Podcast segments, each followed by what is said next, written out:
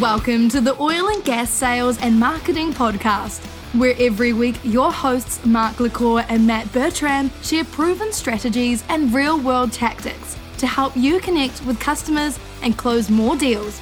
Let's do this. Welcome back, everybody. It's Matt and I once again recording in person. In this episode, we're going to talk about how do you hit the ground running in 2020. Yeah. okay, I'm apologizing ahead of time. We bought a new piece of gear. Actually, big shout out to Zoom. They're actually loaned us this. It's a Zoom P4, which is a digital recorder made for podcasting, and it has sound effects. And Matt is like an eight year old little boy playing with the sound effects. Thank you, Zoom. Okay, sound effects aside, hitting the ground running. All right. So, first thing is if you have not developed a plan for your sales for 2024, you're too late. You should have developed it that last quarter at the very end of the year when it's hard to drive new sales, hard to make new relationships. You should have spent the time planning. However, if you didn't, we're here to help you. So I know everybody's ready, right? Everybody's ready for the beginning of the year right now. Well, the top 1% is for sure. But if you're not ready, you need to get ready because I would even tell you if you're here in Houston, like this freeze this week, next week it's like all, well, there's a bunch going on in right? oil and gas, right? So new budgets have been released. Most companies' fiscal year runs along the calendar year. That money actually doesn't usually hit the bank account till February, which is just a couple of weeks away. In fact, by the time you hear this, it'll probably be just maybe a week away. You need to get ahead of all of that. Couple of things from a sales point of view. If your territory is managing existing accounts, you need to put together a list of all your existing accounts and the contacts in that account and I want you to go in your CRM and look at when's the last time you had any contact with them. And I want you to turn that list on its head, flip it around. So the contacts that you have not reached out to lately are the first people you need to reach out to. The contacts that you reached out to just a month ago are the last people. You need to reach out and simply say, I'm here. I'm here to help. I want to make sure that if you need anything, you're aware that we're here. You need to warm those relationships up if your salesperson and your job is to bring in new accounts, you need to have a prospect list of people that can buy from you that are currently using either a similar product or have a problem that you solve. And on that list of prospects, you need to have a dream client. So I'll be very honest with you, Matt. My dream client with OGGN is Apple. I want to close a deal with Apple. Now, will I do that? Probably not. Does it keep me from trying it? No. I have actually had sales conversations with Apple. I've actually talked to real people about working with OGGN. I would tell you that if you help them push their AI app store that they're about to develop, there might be a. In. Well, I love you, Apple. I really do. However, Matt, from a marketing point of view, they Yeah, don't want to be associated with with oil and gas in their name. At some point, I hope that to change. And when it does change, I'm going to be right there with existing relationships already with Apple to go. Now it's time for us to work together. That's my dream client. Well, here's what I look at now from a marketing perspective. If you have that list, you have your CRM ready to go, hopefully you have some tags. Hopefully you built the CRM properly where you have some tags where you can put them on a re-engagement drip email if they're not already on it. Also, there's like fantastic tools. Like if you know that someone's somewhere in the sales cycle, I use some software that I can drop ship basically cards like, hey, welcome to the new year. Hey, happy birthday. Hey, whatever, where they're all in a database. I just hit a button, send it. It's like a dollar like or 50 cents or something like that where i can reach those people and create those touch points right now yes it's about warming up the list it's about figuring out those pieces of content you want to push to your audience putting dollars behind it doing the email drip emails and automation i call it like infinity drips but different drips you can reach people and then even crossing the border because a lot of people are working from home. If you have any kind of address, like sending a physical thing to people is so powerful today. I did not realize, Matt. So we launched a merch store, by the way, people. If you want a shirt with Matt and I's podcast on your chest, you just go to oggn.com, hit merch. I want your face. I want a big one with your face. Well, so the funny thing is, when I look at all the shirts that have been sold with the podcaster's face on it, there's only one that's been sold over and again. That's Paige Wilson. So more people are running around with her face on the I- that is chest true. than That is anybody true. else's. But to your point, one of the things I learned about our merch store is that I can send our merch to our prospects and they love it. To your point, something physical is different, which is my next tip. Look at what your competitors are doing and do something different. If your competitors from a sales point of view are setting up preliminary calls via web, get in your car and go meet your clients at their office, right?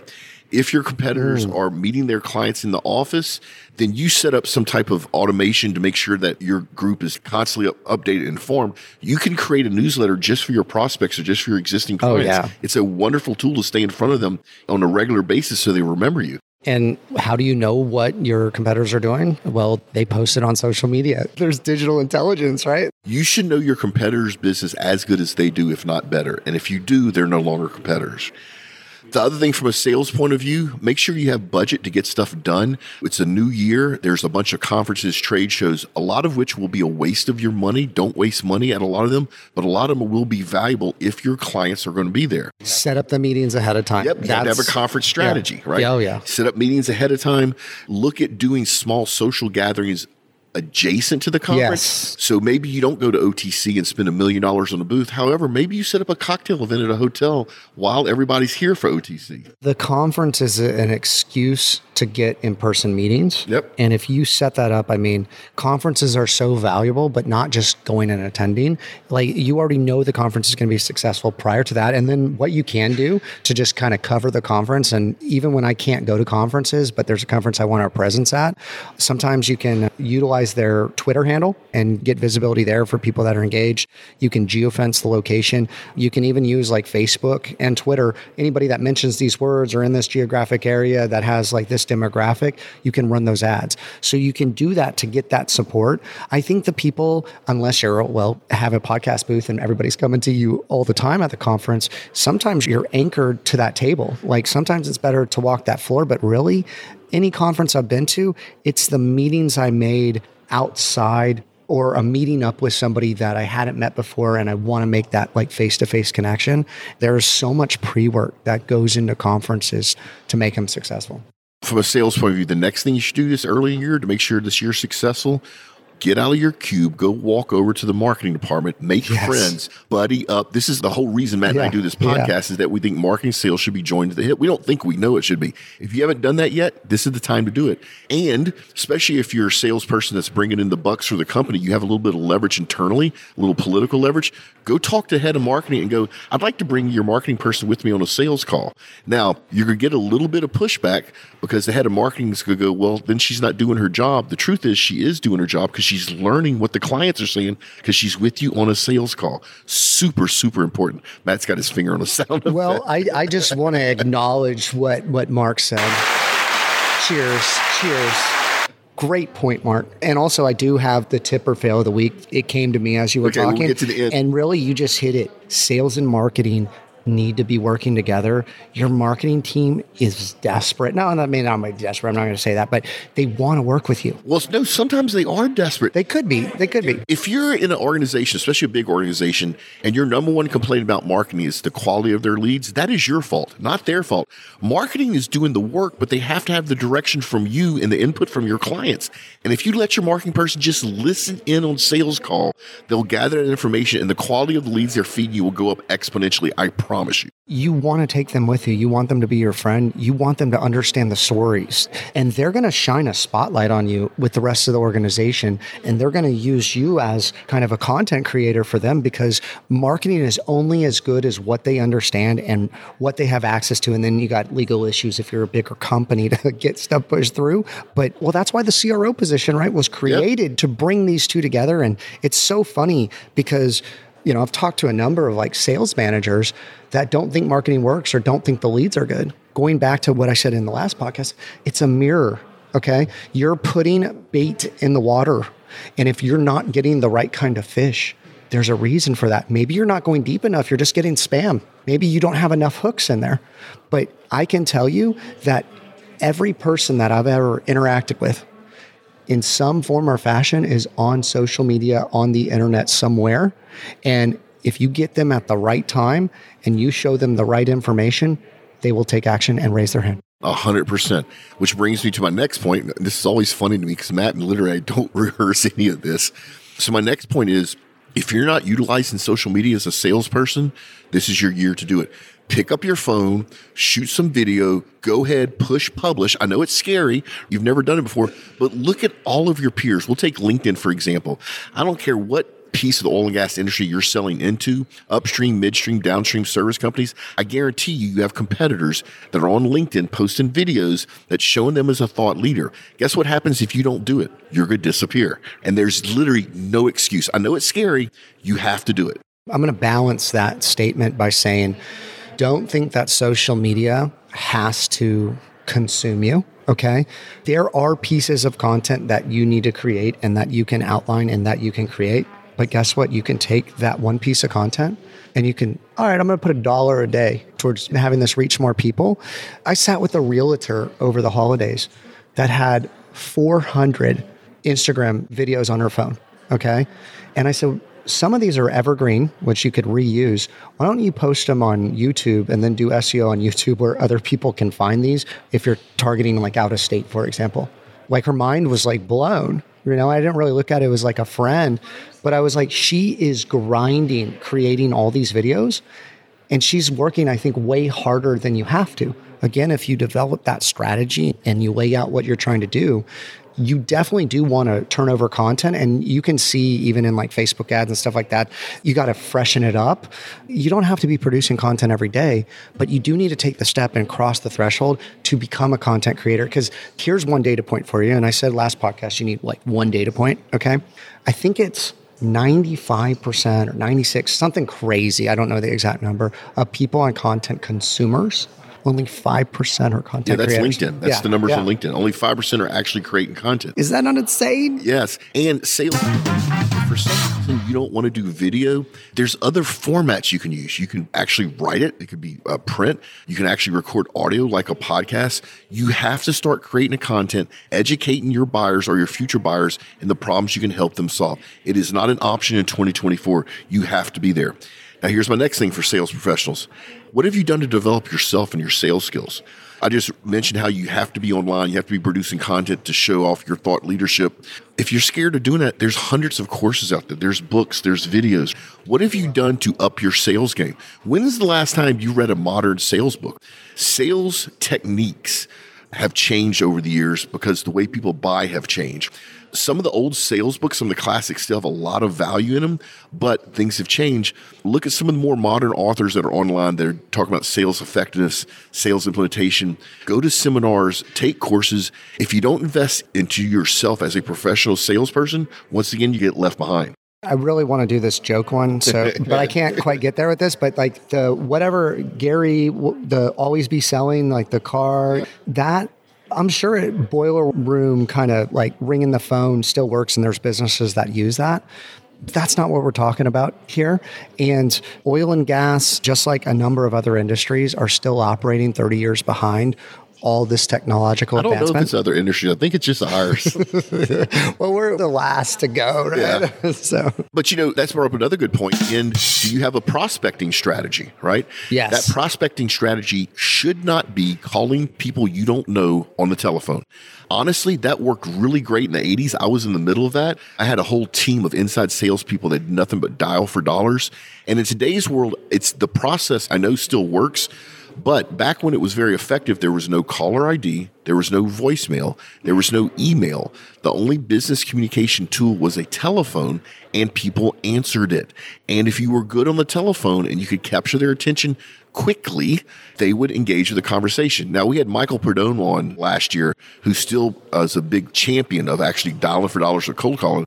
But even he will be the first one to say that you do your research up front, whereas in old days, you just had a list that you went down. I think we talked about direct mail earlier, and I think picking up the phone's different because people don't do it. But I would tell you what the, those pre-call appointment schedulers, which does still work, have been replaced with is people out there warming up prospects on social media as the company or whatever, following certain people, making comments, posting appropriate things in groups, getting that brand out there, warming people up to it. Because one of the things that I think a lot of people don't see with marketing and sales is ah, I'm not going to do it. There's another statistic on how many times you have to actually touch a prospect to close them on the sales side. It's around eight times. Yeah, and people stop after three. Yep. Okay, like you know this data and you don't take advantage of it.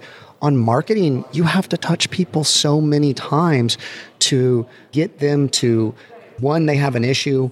Two, are you the one to solve that issue if you've even like identified that issue? And then like also do i want to work with this person? Because there's a barrier there of like i don't know this company i don't know who i want to talk to maybe this is a delicate situation for my company whatever. But guess what? If there is a personality or on social media they look you up and they've seen your stuff and they're familiar with you there's so much higher chance they're going to engage you. Yep, 100%.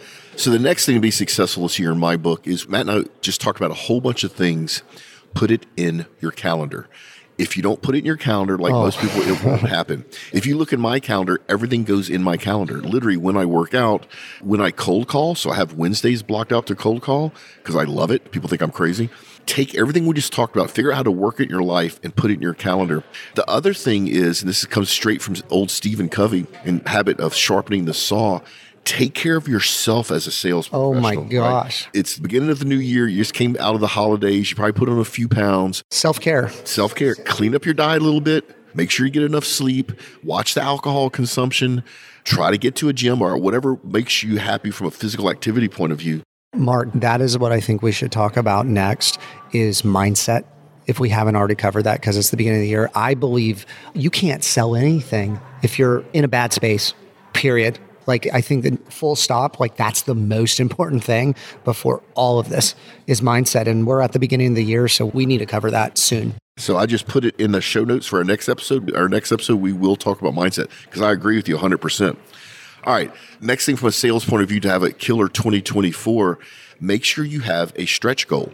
Especially if you work for a medium to large company, go talk to whoever handles your compensation and go, hey, normally I get whatever, 15% commission or I'm bonused out on hitting certain metrics and everything. I want a stretch goal. What if instead of hitting my goal, what if I do 150% of my goal? I want a multiplier in there. Give yourself an incentive for this year, financial incentive. Because look, salespeople, we know what motivates you. One of the things that motivates you is the money that you make, your W 2s. Give yourself a financial incentive to knock it out of the park. One of the ladies that we interviewed previously, I did a deep dive with her on her like tool. And I don't want to dissuade you on the money thing because money's always helpful, but that's not the biggest motivator. It's so crazy. There's so many different factors. No, I agree. Not everybody's motivated by money, but I would think most successful salespeople, one of the things that do motivate them is money. And the whole reason I throw this in there is to give yourself a stretch goal, a prize. So regardless, and if you're not motivated by money, if you're motivated figure by, out what it is. Yeah, figure out what it out what is. it is and grow in that direction. Yeah, if you want to take an extra week off and go to the Bahamas, talk Yes, to your management. yes. Say, look, if I do 150% of my number, I'm going to take a week off and go to the Bahamas. Are you cool with that? That internal cool. motivation of having that stretch goal in front of you will drive behavior like you have no idea. So I would tell you, even involved in like the self development and stretch goal, what I would add there from the marketing side is there's been a lot of conversations and talks and people like that's one of the most interested topics when I do stuff on my other podcasts is about AI. Learn to use AI. Learn how to leverage it. Learn how to make it more efficient because AI is not going to replace you in the next 18 months, but people using AI will. Yep. All right. Uh, we use a tool called Claude AI, which is fantastic. If you need to, the thing I love about it is you can upload documents to it. So I can upload a PDF that's very technical, and I can ask Claude, "Can you break this down for an eighth grader?" Which is like my reading level. Okay. Another thing to make sure that you just kill it this year in sales is get out of your comfort zone. If you normally deal with engineers from a sales point of view, if you normally deal with accounts payable people from a sales point of view, go to your same client companies and just make friends and introduce yourself to different business units that you don't normally sell to. I've seen this over and over and over again where you think your buyer is, let's say, engineers. Come to find out, there's actually people in health, safety, and environmental (HS&E) that also have an interest in what you do, but you won't know that unless you get out there. So expand your reach. And salespeople, how many times in your career have you had this killer account, this killer deal, and all of a sudden it goes dark because your one contact left? Oh my gosh. Right. Having that champion. Yeah. Yep. The way to prevent that is to go wide into your existing accounts, and most salespeople don't, myself included. It took me a long time to learn this. Most salespeople go into an account, you have the person that's going to buy from you. That's where you spend all your energy and time, and then you close the deals and you move on to the next one. However, long term wise, if you lose that one relationship, you're hosed. So go make a goal that you're going to go deeper and wider in your accounts this year. It's going to help you not only sell to more people in the same company, but if something happens, you have other connections so you can continue the process. Mark, I lost one of my biggest accounts in like the last 18 months. That I've had for so many years. And it was because that one reason the top person left. And then somebody else came in and we kind of onboarded that person. Then that person, I don't know why, all of a sudden quit. And then someone else came in and had their whole team. And I was like, I'll fly up to Seattle, like whatever. Nope. They're like, I got my own people, like, bye bye. And I got the 30 day or whatever the contract notice. And it happens. And I should have over those years, and let's defend like not traveling during COVID or whatever. But I had one very, very, very strong connection, and I didn't build out the network. And this is what happened. Yeah. I got two more tips and then I'm done. So the next thing is, and you've heard me say this on this show for years, that you should know your competition better than they know themselves, and then they're not competition. However, I know most salespeople don't spend the time to learn their competition because you're busy, and I'm telling you, it's a mistake. So make it a goal this year. Put time in your calendar to learn your competition. Go to their lunch and learns. If you need to, go to their lunch. And learn. Make a fake email address so they don't know that you're a competitor. oh my right? gosh! Study their literature on their website. Talk to their clients. If you're in a competitive situation and your client or your prospect is buying from your competitor, take that prospect out to lunch and ask them why. Don't try to change their mind because you're not, and that's not the right situation to do it. What you're doing is gathering intelligence. Yeah. Learn your competitors. I cannot reinforce this enough.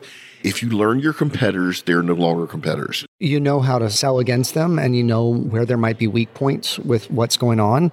And usually getting that lay of the land just kind of helps you approximate what you should be doing if you're serious and about your in a competitive situation, your competitors may have some clients that you don't want to take. It may be the margins are so low that your business strategy from a blocking tackling point of view is to make sure your competitors only have the low margin deals and you take the less number of deals that are higher margin. Let me tell you what happens after a while. Your competitor goes bankrupt if they continue to go after low margin deals. It doesn't mean you have to try to take business away, but you would never know if they're doing low margin deals unless you learn your competition. How about just go to lunch with your competitor and sit down? Because you never know.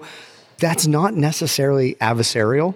Like meeting other people in the industry i've had some of the most productive meetings sitting down with quote unquote people that would consider them competitors and great things have always come out of it I used to do that when I was at Forrester Research. I would intentionally reach out to my competitors and engage them and try to take them to lunch. I will tell you this much most of them won't because they're scared. But to your point, Matt, the one or two that did are now lifelong friends of mine to this day. Even though we were competitors, we had so much in common. Think about it. We had the same clients. We're selling the same product. We use a lot of the same techniques. So of course we became buds. Now, this didn't make us do anything unethical. We still competed. And then when they changed companies or I changed companies, now I have this lifelong sales pro that knows what you went through. Like yeah. it's just like the military, right? All right. So my last thing is put time in your calendar to learn. I have eight hours a month that is in my calendar that is sacred. I never override it. And all it's there for is to learn. Now, don't use this as an excuse to go to cocktail events and saying that you're learning. Not that you can't learn from a cocktail event, right? You should have time to go interact with people. Yeah. That should be on your calendar too but go learn, do research on trends, do research on what's changing, what's new in marketing, do research on different sales enablement tools, different technologies. Go ask your marketing peers, hey, what tech stack are y'all using? Learn it. You don't have to learn as good as they do, but I tell you what, like Matt talks, you learn how to implement a drip campaign on your own. Well, guess what? Guess how much more powerful you are than other salespeople that depend on somebody else to do that for them. Build the skill sets yeah. that you need. I mean, I'll tell you, Mark, I have read so many books. I used to read like a book a week before I had kids and got married and all that. But I can tell you, all my books, and it's funny, I was looking for a particular thing. What's value based selling or how to build a team or whatever it is. Titles are super important. That's what's important to Google. But essentially, I would find books and then I would get like two or three of them that were all on that topic. And then I would read them, I would highlight them, I would figure it out. And then I would acquire that skill that I needed. And then I would try to go implement it and learn from that. And now you have YouTube and certainly like the Forbes articles and whatnot, like they're not very valuable. Like you want the deeper stuff. Sorry, Forbes. I don't like Forbes. I don't write for them anymore. They rejected a lot of my content saying it was like too long and it was too complicated. So I'm not a huge fan. I used to be a content creator for them. But essentially, figure out, again, mindset. I almost think that you need to figure out where you want to go and what are the skills that you need to have to get there. And then picture that in your mind. And we'll go into this more. But to get to that point, you're going to need to acquire skills that you don't currently have. And that's how you're going to grow and get better and to become that person you want to be. Again, I think it's super important. Yeah, so we'll get into mindset in our next episode, which I'm actually looking forward to that. I think it's about time to wrap this thing up. You know the drill. Two links for our two newsletter in the show notes. The links for Matt and I's social profile, all our profiles are in there. Soon I'll be adding TikTok to that. Our insiders group, we're frantically working on that. It is going to be the schnizzle. We're not frantically working on that. okay. Like we're almost done. Like, but it is going to be the community for sales and marketing people in the oil and gas industry. Really looking forward to that. All right, now it's time for our LinkedIn fail or tip of the week. Do it, uh, Yeah. Okay. So you were talking about conferences and something that we just did earlier here at the Cannon. Pull out LinkedIn. You click on your network, I think it is, and then it opens up an option which you can scroll with your hand where it creates a QR code. And I don't know if we've used this in the past, but certainly right now, like everybody's not using business cards as much as they were before, but your business card needs to have a QR code on it.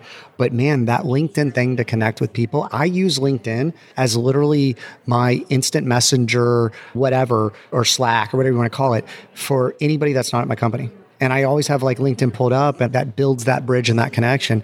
And so you need to be connected with them on LinkedIn. So that's a great place. And then it tracks who you connected with last, like in your network, so you can find them again. So if you go to a conference, but I think understanding how to use that because most people don't. And I just open it up and I say, use your phone, grab it. If you have the LinkedIn app, it opens it up, blah, blah, blah.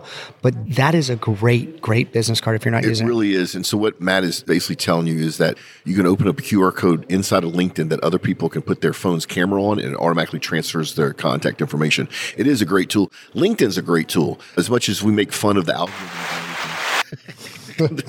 okay, sorry. I'm going to take that away from. Actually, this is probably the point to get out of here. yeah. All right. Remember, folks, make a difference and not a sale.